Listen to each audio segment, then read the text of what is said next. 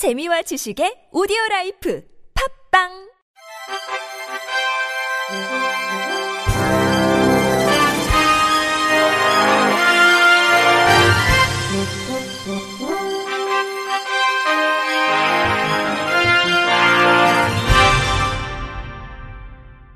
청취자 여러분 안녕하십니까? 10월 28일 월요일 KBIC 뉴스입니다. 공영방송 KBS와 MBC가 지난 9년 동안 단 한 번도 법정 장애인 의무 고용률을 준수하지 않은 것으로 드러났습니다. 국회 과학기술정보방송통신위원회 소속 이종걸 더불어민주당 의원실이 각 방송사 및 방송통신위원회를 통해 받은 자료를 분석한 결과 공공기관으로 분류되는 KBS의 장애인 의무 고용률은 2011년 2.6%, 2012년 2.5%, 2013년 2.4%, 2015년 2.1%, 2016년 2.2%등 2016년까지 2% 초중반대를 넘기지 못했습니다. 아울러 3.2%가 기준인 2017년과 2018년은 각각 2.4%와 2.3%, 올해는 6월 기준 1.9%로 법정 기준 3.4%에 현저히 미치지 못했습니다. MBC의 지난 9년 장애인 의무 고용률은 2011년 1.8%, 2012년 1.6%, 2013년 1.25%, 2014년 1.44%, 2015년 1.26%, 2016년 1.27%, 2017년 1.32%, 2018년 1.15%, 2019년 6월 기준 1.29% 등으로 1%대를 넘지 못했습니다. 장애인 재직자들의 직무와 관련해 KBS는 장애인 고용을 위해 특정 부서를 운영하고 있지는 않으며 순환 보직을 통해 공사 전 부서에 걸쳐 근무한다며 지난 6월 기준 방송기술, 방송경영, 프로듀서, 기자, 영상 제작 등 다양한 직종의 재직 장애인들이 본사와 지역국에서 해당 부서 업무를 수행하고 있다고 밝혔습니다. 이어 KBS는 공사는 사회적 차별을 해소하고 장애인 고용 비율을 개선하기 위해 2019년 하반기 중 장애인 대상 제한 경쟁 채용을 실시할 예정이고 장애인 적합 직무조사, 유관기관 및 단체와 협조 등 장애인 고용 확대를 위한 적극적 방안을 모색하고 있다며 향후 장애인 대상 제한 경쟁 채용으로 장애인 고용 비율을 개선할 것으로 기대한다고 전했습니다. 반면 MBC는 방통위를 통해 고용부서 관련 사항은 장애인 고용이라는 특수성이 존재하고 개인정보에 해당돼 제출드리지 못함을 양해 부탁드린다며 장애인 의무 고용제에 규정돼 있는 장애인 고용 관련 의무 이행을 위해 노력하겠다는 입장을 내놨습니다. 대검찰청 인권부는 대구지검 박기종 검사를 2019년도 3분기 우수 인권감독관으로 선정했다고 밝혔습니다. 인권감독관은 수사 과정상 있을 수 있는 인권 침해 등에 대해 감독하고 인권 개선을 위한 제도 시행을 주관하는 직책으로 부장검사급 검사이며 전국 주요 14개 지검에 배치돼 있습니다. 대검은 박 검사가 시각장애인에 대한 사건 처분 통지 시 시각장애인이 인식할 수 있는 특수 바코드를 부기하도록 하는 개선 방안을 마련하고 대검의 제도 개선을 건의하는 등 모범적 인권보호 활동을 수행했다고 설명했습니다. 대검 인권부는 향후에도 일선 검찰청의 형사법 집행 과정에서 철저히 인권을 보호할 수 있도록 감독하고 국민의 눈높이에 맞게 수사 관행과 내부 문화를 개선해 나가도록 하겠다고 말했습니다. 한편 대검은 인권보호 수사의 중요성 강조 차원에서 올해부터 분기별 인권보호 우수감독관과 사례를 지정해 오고 있습니다. 충남 공주시가 중증 시각장애인 140여 명을 대상으로 점자를 활용한 복약지도 사업을 시행합니다. 공주시는 시중에 유통되는 대부분의 의약품이 점자 병행 표기가 안 돼 시각장애인이 제대로 약을 복용할 수 없어 질병 치료에 어려움을 겪고 있음에 따라 이 같은 사업을 도입하기로 했다고 밝혔습니다.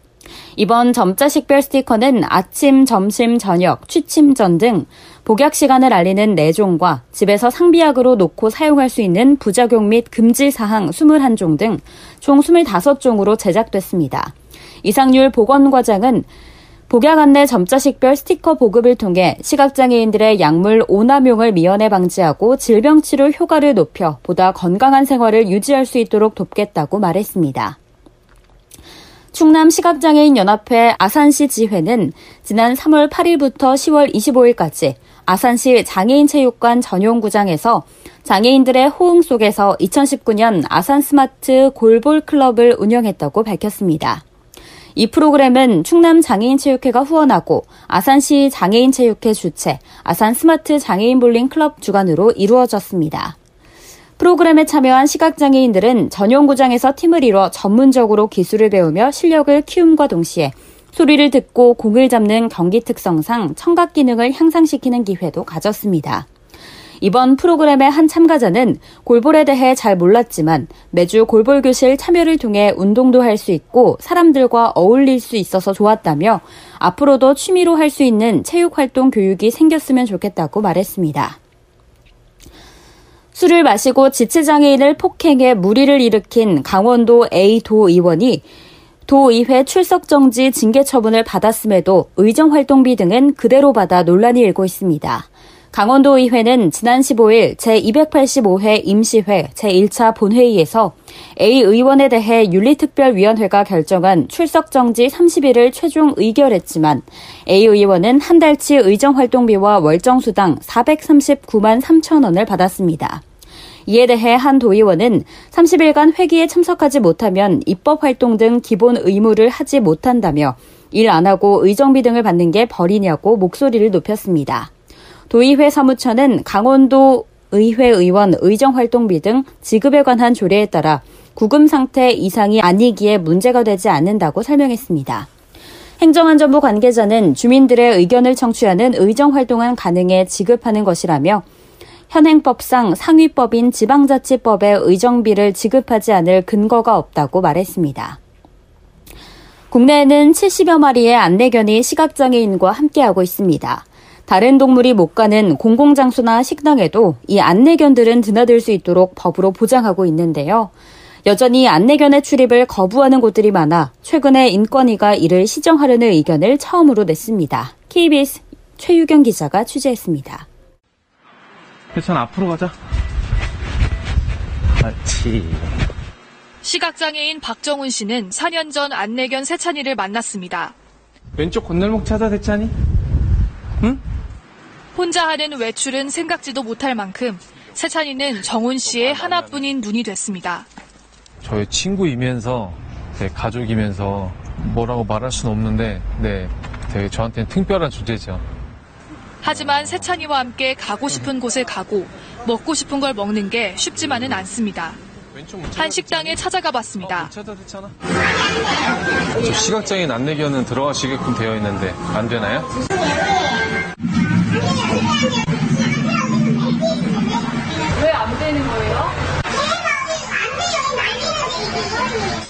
매번 당하는 일인데도 속이 상하긴 마찬가지입니다. 가자. 어, 가자. 대중교통이나 택시를 탈 때도 늘 긴장됩니다. 괜찮을까요? 저 걔는 안, 돼, 된다고. 된다. 걔는 안 된다. 다음 차번 물어보세요. 장애인 복지법은 보조견을 동반한 장애인이 대중교통을 이용하거나 공공장소 식당 등에 출입할 때 정당한 사유 없이 거부하지 말라고 규정하고 있습니다. 장애인 안내견들은 주기적으로 병원에서 검진을 받고 무엇보다 전문적으로 훈련된 개들입니다. 시각장애인들은 안내견은 신체의 일부 같은 존재라며 막연한 편견을 거둬달라고 호소합니다. 강아지가 아니라 그냥 저희 눈이라고 좀 생각해 주셨으면 좋겠어요. 조금만 더 이렇게 또 경청해 주셨으면 좋겠어요. 그냥 무조건 안 된다가 아니고 최근 국가인권위는 시각장애인 안내견 출입 거부가 장애인 차별이라고 판단하기도 했습니다. KBS 뉴스 최경입니다. 끝으로 날씨입니다. 내일 중부지방을 중심으로 오전까지 국지성 호우가 내릴 전망입니다. 전국이 중부지방에서 오는 고기압의 영향으로 구름이 다소 끼다가 오후부터 맑은 날씨를 보이겠습니다. 한편 서해안을 중심으로 초미세먼지 주의보가 약간 나쁨 단계를 보이다가 오후 들어 보통 단계로 접어들겠습니다. 이상으로 10월 28일 월요일 KBIC 뉴스를 마칩니다. 지금까지 제작의 류창동, 진행의 김예은이었습니다. 고맙습니다. KBIC.